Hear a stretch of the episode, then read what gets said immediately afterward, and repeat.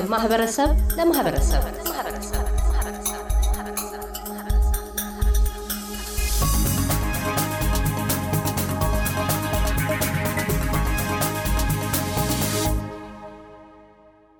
አቶ ሀለኬ ጋኙ በሜልበርን አውስትሬሊያ የማህበረሰብ የአእምሮ ጤና አማካሪ ናቸው። የምክር አገልግሎታቸው የፍቅር ግንኙነት፣ ጋብቻና የመንፈስ ጭንቀት ዘርፎችን ያካትታል። የቃለ ምልልሳችን ትኩረትም በፍቅር ግንኙነት ዙሪያ ሲሆን የመንደርደሪያ መጠይቃችን የፍቅር ጽንሰ ሀሳብን ይመለከታል። ካሳሁን አመሰግናለሁ። የፍቅር ግንኙነት ተፈጥሯዊ ነው ማለት እንችላለን። ፍቅር ሁሉንም እንደ ሀረግ አንድ ላይ የሚያያዝ ነገር ነው። እንደውም ሰው ከዛ አልፎ ተርፎ ፍቅር እግዚአብሔር ነው ተብሎ ነው የሚጠቀሰው። ፍቅር ብዙዎቻችን በህይወታችን ያው ደርሶብናል ወይ ደግሞ አጋጥሞናል። ፍቅር ማለት ሰውን የሚስብ ሰውየውን ወይ ደግሞ ሴትዮዋን ያለምንም ችግር accept ማድረግ accept ማለት የመቀበል እንደ ራሱ አድርጎ የማሰብ ርኅራሄ፣ በጎ ማሰብ ለዚህ ከ physical ወይ ደግሞ ከሰውነት ከአካል attraction ስበት ጀምሮ እስከ ሌላ ባህሪያቸው ይህን ይህን ሁሉ accept አድርጎ ከራስ ጋር አስጠግቶ መውሰድ ማለት ነው፣ መቀበል ማለት ነው።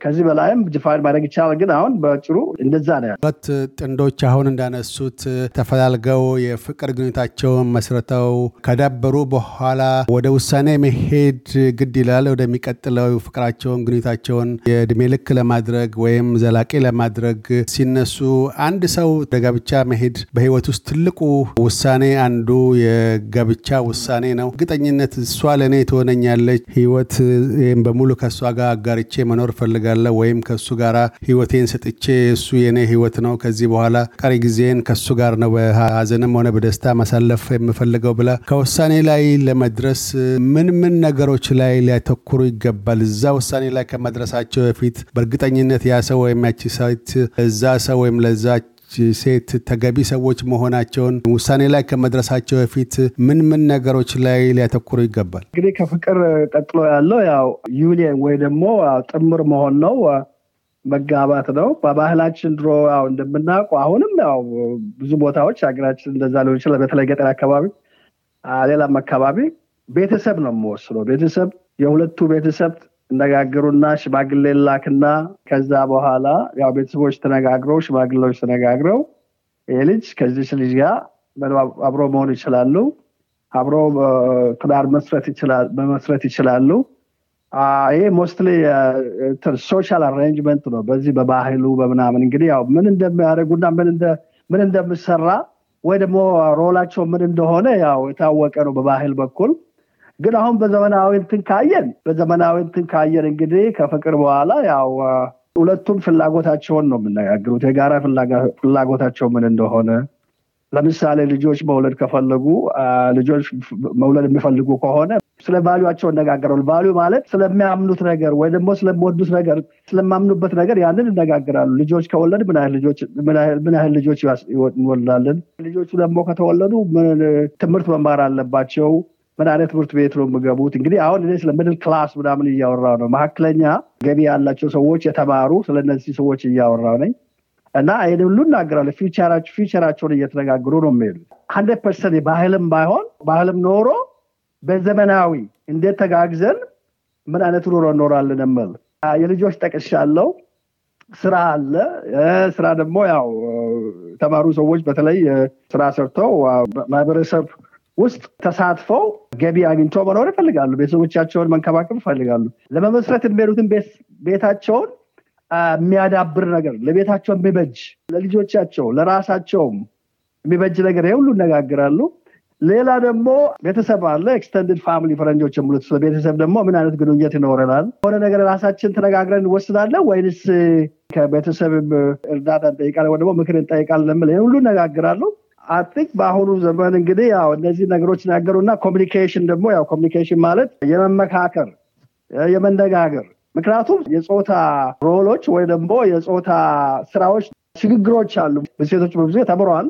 በተለይ የከተማ ሴቶች ከሆኑ እና አሁን ሽግግሮች አሉ። ሁለቱንም የድሮውንም አዲሱንም እያዛመዱ balance እያደረጉ ምክንያቱም የሚሰሩ ለቤታቸው ነው፣ ለልጆቻቸው ነው። ለማድረግ ደግሞ ብዙ መመካከር፣ መረዳዳት፣ መግባባት አስፈላጊ ነው። አሁን የኮሚኒኬሽን አሁን ቅድም ያልኩ በእኩልነት ማለት እንግዲህ የተለያየ ፆታ ነው፣ ግን በእኩልነት የተመሰረተ አይነት ነገር አሁን ዘንድሮ ያው ይታያል። ትኩረት የምሰጥባቸው ነገሮች ናቸው ብዬ ገምታለሁ። በተለይ አሁን ስደት ዓለም ውስጥ በሚኖሩ በዛ ውስጥ በተለይ አንዱ የትምህርት ደረጃ፣ የገቢ መጠን፣ ሃይማኖት፣ በተለይ በጋብቻ ተቋም ውስጥ ምን አይነት ስፍራ ይኖራቸዋል? ለጋብቻስ የሚሰጠው ማጠናከሪያ ወይም በህይወት ላይ የሚያደርገው አስተዋጽኦች ምን ይሆናሉ? በስደት ዓለም ላይ ያሉት የእኛ ሰዎች የእኛ ህዝብ ከዛ ድሮ ከባህል የሚያገኙት እርዳታ ወይ ደግሞ ምክር፣ እንክብካቤ፣ support ምሉት ይሄ ነገር ተቋርጦባቸዋል። በስደት ዓለም ላይ ያሉት ሰዎች አብዛኛዎቹ ይቸገራሉ። በዚህ ነገር support የላቸውም ብዙ ጊዜ። ይሄ ብቻ ሳይሆን ስደት ዓለም ላይ ያሉት አሁን በተለይ አፍሪካ ውስጥ ያሉት የተለያዩ አፍሪካ ሀገሮች ኢትዮጵያ አካባቢ አፍሪካ አካባቢ refugee ምናምን ውስጥ ያሉ ሰዎች የራሳቸው የአእምሮ ችግርም ሊኖርባቸው ይችላል። የወጡበት ምክንያት አገሩን ለቆ የወጡበት የሆነ ምክንያት ይኖራል እና እነዛ ምክንያቶች ብዙ ጊዜ ለብዙዎቹ ቀላል ችግሮች አይደሉም። አእምሮን የሚያውክ የኢኮኖሚ ድሮ የነበራቸው ቀንሰዋል የለም ማለት ማለትም ይቻላል። አሁን እዚህ ከመጡ በኋላ አይደለም። አሁን እኔ መንገድ ላይ ገና ከዛ ስመጡ እነዚህ እነዚህ displaced የሆኑ ሰዎች ከቦታ የተገለሉ ከቦታቸው ከድሮ መኖራቸው ቦታዎች የተገለሉ ስለሆኑ እዚህ መጥቶ እስክቋቋሙና እስክደራጁ ድረስ ባህላዊ እርዳታ የሚያገኙበት የነበረው አሁን የለም። እንዲያውም እድለኞች ናቸው ከሰው ጋር ቢተዋወቁ እና ችግር አለ። ይሄ ችግር ማድረግ የምፈልጉትን መኖር የሚፈልጉትን ማበጀት ወይ ደግሞ መዳበር የሚፈልጉትን ቤተሰብ ቅዳቸው ሆኖ እነዚህ እርዳታዎች እነዚህ የባህል እርዳታዎች ስለማይሟላቸው ሊቸግራቸው ይችላል ብዬ አምናለሁ። ባህር ማዶ በስደት ላይ የሚኖረው ማህበረሰብ እና ቀደም ሲልም በዚህ በተለይ ከባህላዊው ጋብቻ በወላጆች በኩል መጥቶ የመጋባት ሁኔታ እንዳለ ሁሉ አሁንም ከዚሁ በጓደኛ በዘመድ አዝማድ ነገሮች ተቀይረው በተለይ ስደት ላይ ያሉ ከጋብቻ መፍረስ በኋላ አንድ ድሮ የሚያውቋቸው የነበሩትን ሰዎች ሴት ወይም ወንድ አገር ቤት አፈላልገው ተመልሰው የመጋባት ሁኔታ አለ። ተስፋ በማድረግ በእርግጥ እነኛ ሰዎች ከሰላሳ ወይም አርባ ዓመት በኋላ ተቀይረዋል። ባህሪያቸው ሊቀየር ይችላል። ግን ልክ ድሮ አእምሯቸው ውስጥ የነበረውን ትዝታ ወይም ትውስታ ቀርጸው ነው አሁንም ወደዛ የሚሄዱት። በአብረው መኖር ሲጀምሩ ያ እውነት አይሆንም። እንደገና በአፋልጉኝ እንደዚሁ የመጋባት ሁኔታዎች አሉ። እዚህ ካለው ሁኔታ አኳያ የዛ አይነቱስ የጋብቻ ግንኙነት ወይም ውሳኔ ላይ መድረስ ምን የሚያስከትላቸው አሉታዊ ገጽታዎች አሉ? በእርግጥ አንዳንዴ የተሳኩም ሆነው ጥሩ የሆነ ዘላቂ የፍቅር ግንኙነት እንደውም ባለፈው ከነበረው አካክሰው አጣጥመው የሚኖሩ ሰዎች አሉ። እነዚህንስ እንዴት ያዩታል? ምን አይነት አሉታዊ ተጽዕኖ ይኖረዋል የአፋልጉኝ ጋብቻ? እውነት ነው። ብዙ ሰዎች በዚህ እንትን engage ሆነዋል። ይህን የማየው ሰፋ አድርጌ ነው የማየው። ምክንያቱም በተለይ first generation የመጀመሪያ ትውልድ እዛ ሀገር የመጣ ለምሳሌ እንደኛ አይነት ራሳችን አውቀን ነው እዛ ሀገር የመጣ ነው። ትላልቆች ሆነን የመጣ ነው። ስለዚህ ያ ባህል ጥለው የመጣው ባህል ብዙ ይናፍቃል፣ ይሰማል፣ በጣም ይሰማል። እንዲሁም አንዳንድ ጊዜ ሰዎች ቁጭ ብለው እንዴ እዚህ ሀገር መጥቻለሁ፣ ጥሩ ሀገር ነው ምናምን ነው፣ ስራ አገኛለሁ ምናምን፣ ኑሮ ተቀይሯል። ግን ምንድን ነው ያጣሁት? ሁለቱን ሲያመዛዝኑ እኛም እናመዛዝናለን አልፎ አልፎ አንዳንድ ጊዜ ሰው ልጅ ስለሆነ እና አንዳንድ ጊዜ አንዳንድ ጊዜ ሳይሆን ብዙ እዚህ በተለይ ሪፊውጂ በምናምን እዚህ ብና ካገኘ ነው በላይም ባይሆን በዛ መጠንም ሊሆን ይችላል እና እዛ ከዛ የምናጣቸው ነገሮች ይበዛሉ። የቤተሰብ፣ የባህል፣ የመንገድ፣ የምልበል ብቻ ሁሉም ነገር ሀገርህን፣ ባህልህን፣ ጓደኛህን፣ ዘመድ አዝማድን ሌላ ቀርቶ ስትሪት ድሮ ብትሄድበት መንገድ ሰፈር ውስጥ ኳስ ብትጫወትበት ከጓደኞች ጋር የምትገናኝበት ቦታ ሲኒማ ቤት እነዚህ እነዚህ ነገሮች ሁሉ በጣም ነው ትልቅ እንትን ነው የምታዩት እና እንደ loss loss ማለት የጠፋ ነገር የቆጡን አወርድ ብላ የብብቷን ጣለች እንደተባለው አይነት ነገር።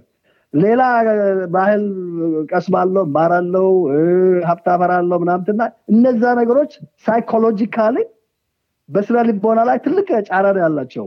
ይህም የምታወቀው ብዙ ጊዜ unconscious ነው የምናደርገው ሳናውቅ ነው። ብዙ ጊዜ የሀገራ የድሮ የነበረን ኑሮ እና አሁን ያለንበትን ማወዳደር እንጀምራለን ድሮ የነበርንበት የኖርንበት ኑሮ ወተት እንደ ወንዝ የሚፈስበት ማር እንደ ወንዝ የሚፈስበት ሀገር እንደዛ አድርገን ነው የምናየው። ግን reality ው አይደለም። reality ው አይደለም እና እንደዛ fantasy ውስጥ ነው ሰው የምገባው psychologically።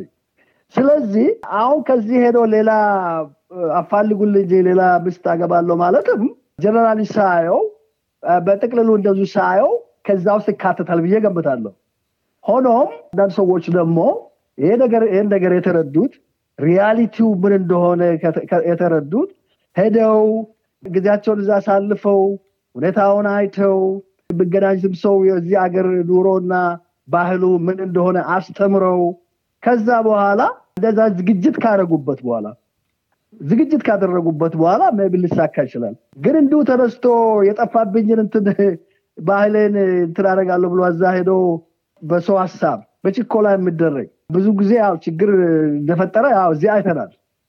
ብዙ ጊዜ ችግር እንደተፈጠረ እዚህ አይተናል። ለሱም ለሷም ወይም ለሷም ለሱም።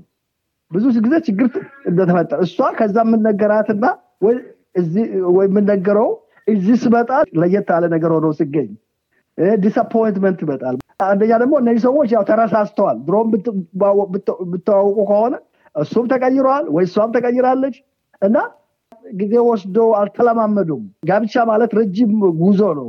ረጅም መንገድ ነው። ረጅም ጉዞ ነው። ረጅም መንገድ ለመሄድ እነዚህ ሰዎች የማይጣጣሙ ከሆነና ለምሳሌ በቲኔጀር ወጣቶች ሆነው የአስራ አምስት አስራ ስድስት አስራ ሰባት አስራ ስምንት እድሜ ሆነው ነበረ ብገለ ሆነው ለተገናኙ ትምህርት ቤት።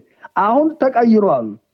አሁን ሰው አድጓል ተቀይሯል ባህሪ ሁሉ ተቀይሯል። ስለዚህ ይሄ ጊዜ ካልተሰጠበት እኔ አሁን የምናገረው ነገር ጥናት ካልተደረገበት ጊዜ ተወስዶ በደንብ ካልሆነ ረጅሙን ጉዞ ረጅሙን መንገድ አያዛልቅ ብዬ አምናለሁ ከአቶ ሀለኬ ጋኙ የአእምሮ ጤና ፍቅርና ጋብቻ አማካሪ ጋር ያካሄድነው ቃለ ምልልስ በዚሁ አላከተምም በቀጣዩ ክፍል ፍቺ የአእምሮ ጤና የምክር አገልግሎት አጠቃቀምና ትሩፋቶችን እናነሳለን።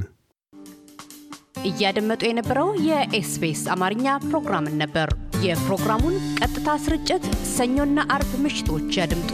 እንዲሁም ድረገጻችንን በመጎብኘት on demand እና በ SBS mobile app ማድመጥ ይችላሉ። ድረገጻችንን SBS dot com dot au Amharic ን ይጎብኙ